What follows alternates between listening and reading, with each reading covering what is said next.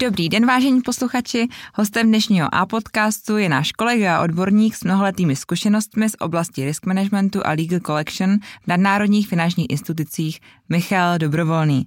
Michal má na starosti společnost Smart Office and Companies, která je součástí skupiny PKF Apogeo. S Michalem se setkáváme již po páté u nás eh, na naší pravidelné sérii A-podcastu. Michali, opět je tu s námi vítám. Děkuji za přivítání, dobré ráno. Bavili jsme se s Michalem v minulém týdnu, o čem si budeme dnes společně povídat a nakonec jsme se shodli na aktuálním tématu, jak na konsolidační balíček reagují zahraniční investoři a proč mohou budoucí rozpočty zachránit rodinné firmy. Michale, proč si myslíš, že zrovna toto téma je pro naše posluchače důležité? Tak eh, za mě téma je důležité hlavně proto, že je aktuální a eh, pro spoustu podnikatelů je důležité zejména z toho důvodu, že pokud se chystají na nějaké, řekně, závažnější změny ve firmě, znamená buď nějaké mezigenerační předání nebo eh, přeměnu holdingovou strukturu nebo na něco takového, tak by mělo určitě spozornět, protože konzolidační balíček nebo ty návrhy, které obsahuje, mohou do té strategie významně zasáhnout. Takže určitě v tuhleto chvíli je potřeba eh, zejména pro ty, kdo se na nějakou takovou závažnější změnu chystají, tak aby spozornili a aby se vlastně tématu eh, věnovali intenzivně, protože ty změny, které se chystají, tak prostě budou mít zásadní vliv. Mm-hmm. Děkuji ti za hezký úvod. A já bych se tě rovnou zeptala, jak reagují firmy na konsolidační balíček obecně. Jak si nedobrý, nikoliv ale tragický stav eh, veřejných financí se vláda rozhodla vyřešit. Obecně se všichni shodují, že jde Eh, o legitimní cíl, řada firm i odborníků, ale považuji některé ty nápady za velmi kontroverzní, ať už jde o zvýšení odvodu OSVČ, další zdanění nebo zvýšení zdanění práce, která už je tak předražená, eh, nebo zvýšení korporátní daně na 21%. To sice Českou republiku jak si přiblíží k těm sazbám, které jsou obvykle v některých evropských státech, ovšem v prostředí České republiky. Eh, přitom už nyní je to jaksi s atraktivitou České republiky pro eh, zahraniční investory takřka nahnuté. Uh-huh. A jak zahraniční investoři vnímají prostředí v České republice teď? Tak eh, pro některé typy investorů je Česká republika stále atraktivní, ale situace se spíše zhoršuje, bych řekl. Česká republika má totiž vedle Eh, dlouhodobého nedostatku pracovních sil, turbulentní změn legislativy a složitých daní i vážný problém s obřím byrokratickým aparátem a eh, s dlouhými povolovacími procesy nejenom ve stavebnictví a farmaci, ale i v jiných segmentech. Prostě eh, malý trh jako my by se měl snažit spíš být atraktivní než komplikovaný a byrokratický, si myslím. Uh-huh. A můžeš nějak specifikovat v číslech byrokracii v České republice? Tak ta rekapitulace je vlastně trošku eh, šokující. V České republice máme eh, více než 200 typů úřadů, ne, ne úřadů, ale opravdu 200 typů úřadů, eh, které například dohlíží na to, zda podnikatelé plní cca 2000 nebo možná, že to více než 2000 povinností. Ti pak administrativu stráví průměrně nějakých 272 až 334 hodin ročně, to v závislosti na zdrojích takovýchto výzkumů. Stát zaměstnává téměř půl milionu lidí, což stojí cca 300 miliard ročně. To je naprosto strašné. Byrokratický otesánek poliká prostě stovky miliard a ještě je dál arrogantně opná. Takže ve světle téhle skutečnosti pak ta úsporná opatření konzolidačního balíčku působí spíše jako nepovedený žert, protože ke snížení té byrokratické zátěže a tady ani souvisejících enormních nákladů na stát prostě nedochází. Maximálně se zrušilo či zruší pár předpisů, které stejně 50 let nikdo nepoužil. A reagují nějak zahraniční investoři na změny, které se očekávají v souvislosti s tím konsolidačním balíčkem? Tak eh, investoři překotných změn rozhodně neignorují, naopak. Někteří značně znejistili, eh, jiní už přepočítávají ty své investiční modely. Eh, dá se říct, že investoři například z Maďarska, Polska či fondy z Lucemburska, kteří eh, měli našlápnuto k založení seřiných společností či akvizicím v České republice, eh, skutečně proces vstupu pozastavili nebo čekají.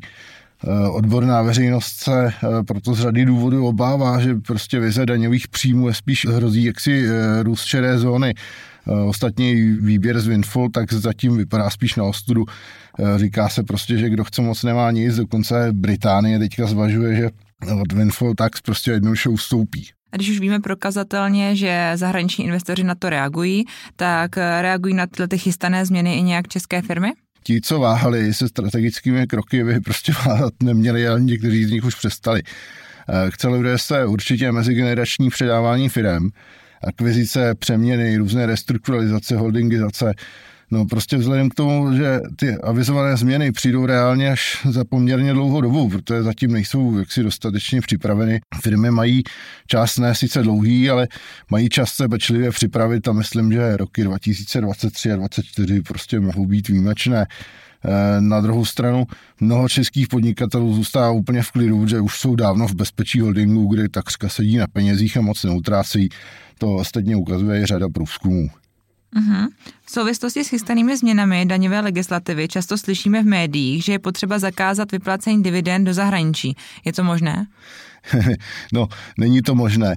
Je nutné uvést na pravou míru, že téma vyplácení dividend do daňových rájů, to je takový zoufalý vykřik, nebo spíš trapné kliše eh, některých kompetentních osob. Eh, firmy, které mají sídlo v České republice, v České republice také platí daně ze svého příjmu.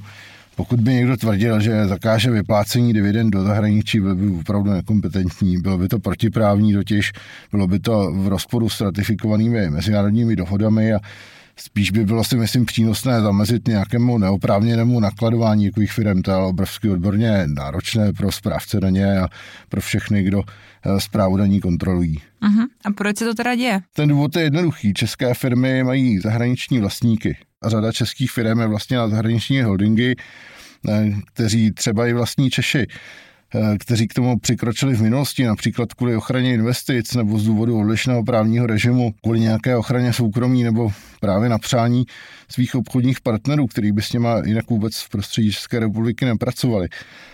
V těchto případech ale vlastně eh, to ničemu nevadí. Tady se dividendy ve finále stejně vrací do ČR a tady se ji spotřebují nebo investují zásadní a dlouhodobý problém je jinde. Prostě v 90. letech až řekněme do roku 2004, možná 2008, eh, docházelo k silnému přílivu kapitálu ze zahraničí, což eh, akceleroval prodej státního majetku, eh, tedy podniku do zahraničních rukou. Ekonomika potřeba načerpat peníze, i vnější know-how a zahraniční vlastníci nyní prostě sklízejí plody svých investic právě v podobě dividend. Uh-huh. A proč teda, řekl bys mi, uh potřebujeme vůbec ty zahraniční investory, respektive ty investice? Proč jsou důležité? Zahraniční investice napomáhají ekonomickému růstu, vzniku nových pracovních míst, přinášejí technologie, know-how. Měli bychom zahraniční investory určitě motivovat, aby u nás znovu investovali, zaměstnávali, ale aby tady také utráceli. Tedy pokud chceme omezit odliv dividend do zahraničí. Je tedy možné nějak výplaty dividend do zahraničí omezit? Za mě z dlouhodobého hlediska jediný recept je potřeba se podívat na to, kdo dividendy do zahraničí nevyplácí. Jsou to většinou eh, české rodinné firmy, ty jsou navíc podle řady průzkumů stabilnější, odolnější a po státu většinou nic moc nechtějí. Ještě si v otazníkově fungujícím školství sami vychovávají budoucí zaměstnance a tyto lidé pak navíc nevykazují fluktuaci. Takže eh, rodinné firmy bychom měli začít podporovat i hned bez žádného blábolení alibismu. Uh-huh. Takže chápu, že bychom je měli podporovat. Řekl byste teda ještě přesně nebo detailněji proč a navíc v době, kdy se chystá omezení podpor? Uh, no hrozí totiž docela velký průšvih. 70% rodinných firm totiž statisticky jak si nepřežije eh, mezigenerační změnu. Takže eh, řada z nich se raději uchýlí, nebo myšleno z vlastníků se raději uchýlí k prodeji a hrozí, že jich prostě bude mnoho prodáno právě zahraničním investorům, který o ně mají značný zájem a dividendy pak potečou opět mimo Českou republiku třeba i po desítky let. Eh, vidím to jako důležitější výdaj než eh, nějakou podporu Centra pro studium demokracie a kultury v Barmě, jo, například. Jo, prostě eh, zodpovědné státy podporují vzdělávání mladé firmy, rodinné firmy nebo participaci zaměstnanců na prosperitě podniku, například nějakým daňovým zvýhodněním zaměstnaneckých akcí. Prostě lojalita zaměstnance na prosperitě podniku je pak někde jinde, to je prostě v České republice uh-huh. zatím úplně mimo. Každé skupině podnikatelů se na konsolidační balíčku něco nelíbí a lobují za to, aby se změny právě jich nedotkly. Je něco, o co by naopak všichni tyhle podnikatelé stáli, aby byli tím státem uspokojeni? tak eh, podle nemálo průzkumu myslím, že se dá říci, že podniky podnikatelé nehledě na segment spojuje téma snížení současné enormní byrokratické zátěže. Ta byrokratická zátěž je něco, na co si stěžují firmy a podnikatele bez výjimky napříč celým spektrem. Prostě ocenili by také jednodušší přístup ke kvalifikovaným zaměstnancům ze zahraničí nebo podporu investic podle britského nebo bostonského modelu, kdy Eh, investované prostředky nejsou zdaleka tak daněny, jako je tomu tady. Eh, důležité také je, aby rodinné firmy nebyly persekuované za náklady vynaložené na vývoj, eh, například kvůli vágní, vágní legislativě. Jo, řada firm také čeká, kdy konečně bude legislativa k problematice ESG, aby mohli konečně začít recyklovat materiály a podobně. Uh-huh.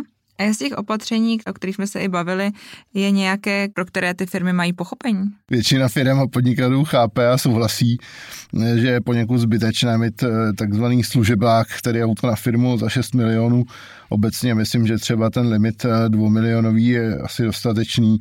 I na to jsou už samozřejmě ale recepty. Jo. Eh, de facto stačí správně přizpůsobit předmět činnosti, rozsah podnikatelského oprávnění a problém je jaksi vyřešen. Jo.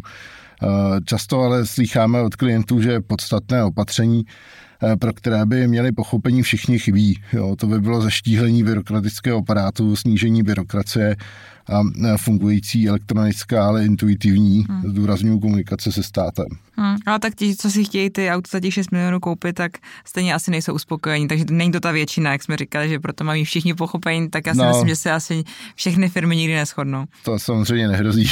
Každý máme svůj eh, obor zájmu a činnosti. Chystají se omezení osvobození, které mají fyzické osoby při prodeji podílu či cených papírů. Jak se k tomu staví rodinné firmy a jak zahraniční investoři? Tak eh, ano, zavedení limitu 40 milionů korun u fyzických osob se očekává. Eh, na jednu stranu je to pochopitelné, eh, akceptovatelné, na druhou stranu těm, co 30 let budovali firmu, kterou vykoupili s, řekněme, ztracenými vztahy, zdravím, anebo riskovali v bank, to prostě férově nezní v soukromým investorům a rodinným firmám to může jaksi narušit nějaké exitové strategie, začnou tvořit holdingy nebo i fondy a třeba i mimo Českou republiku. Napadá mě, jestli by nebylo účelné spíš prodloužení třeba časové to na 10 let jako nemovitostí nebo něco podobného, Eh, zahraniční investory eh, tento limit vůbec eh, neznervozňuje, to nechá úplně v klidu, protože se jich to vůbec nedotýká, ty jsou úplně mimo tenhle ten rank. Když to tady teď schrneme, o čem jsme se povídali, je něco, co Českou republiku může zatraktivnit v očích zahraničních investorů? tak určitě nepochybně základním pilířem prostě atraktivity každého státu je stabilní právní prostředí, respektive nějaká předvídatelnost práva jednoduše řečeno, eh, nechat zákony 10 let stejné, aspoň, jo. K tomuto stavu máme opravdu, nebo spíš nemáme nejblíž, jo. Nebo eh, daleko. no, také zachování podmínek pro efektivní fungování holdingových struktur je kruciálním faktorem atraktivity České republiky pro zahraniční investice. Eh, pro investory jsou daně logicky jedním z nákladů. Pokud prostě překročí obhajitelnou mez, přesunou své investice jinam, ptát se nikoho nebudou, je potřeba se uvědomit, že naše zemička je velká jako větší města v jiných zemích. No, na principu jaksi eh, minimální administrativní zátěže, jednoduchý daní a eh, stabilním eh, předvídatelném prostředí vydělávají desítky lety různé banánové ostrovní ekonomiky, o kterých si jinak můžeme myslet opravdu cokoliv. S chystanými změnami se ale může taky reálně stát, že Česko nejenže nezíská nějaké prestižní projekty, jako je třeba výroba mikročipů nebo baterií, ale prostě může se z nás opravdu stát na atraktivní skanzen. Michale, děkuji ti za schrnutí tématu ohledně zahraničních investorů a rodinných firm. Vím, že tohle téma je velmi široké, ale myslím si, že jsme to zvládli pojmout i do našich 15 minut. Eh, děkujeme vám posluchači za poslech dalšího dílu našeho a podcastu s Michálem a budeme se těšit opět příště. Tak děkuji také za pozvání a budu se těšit.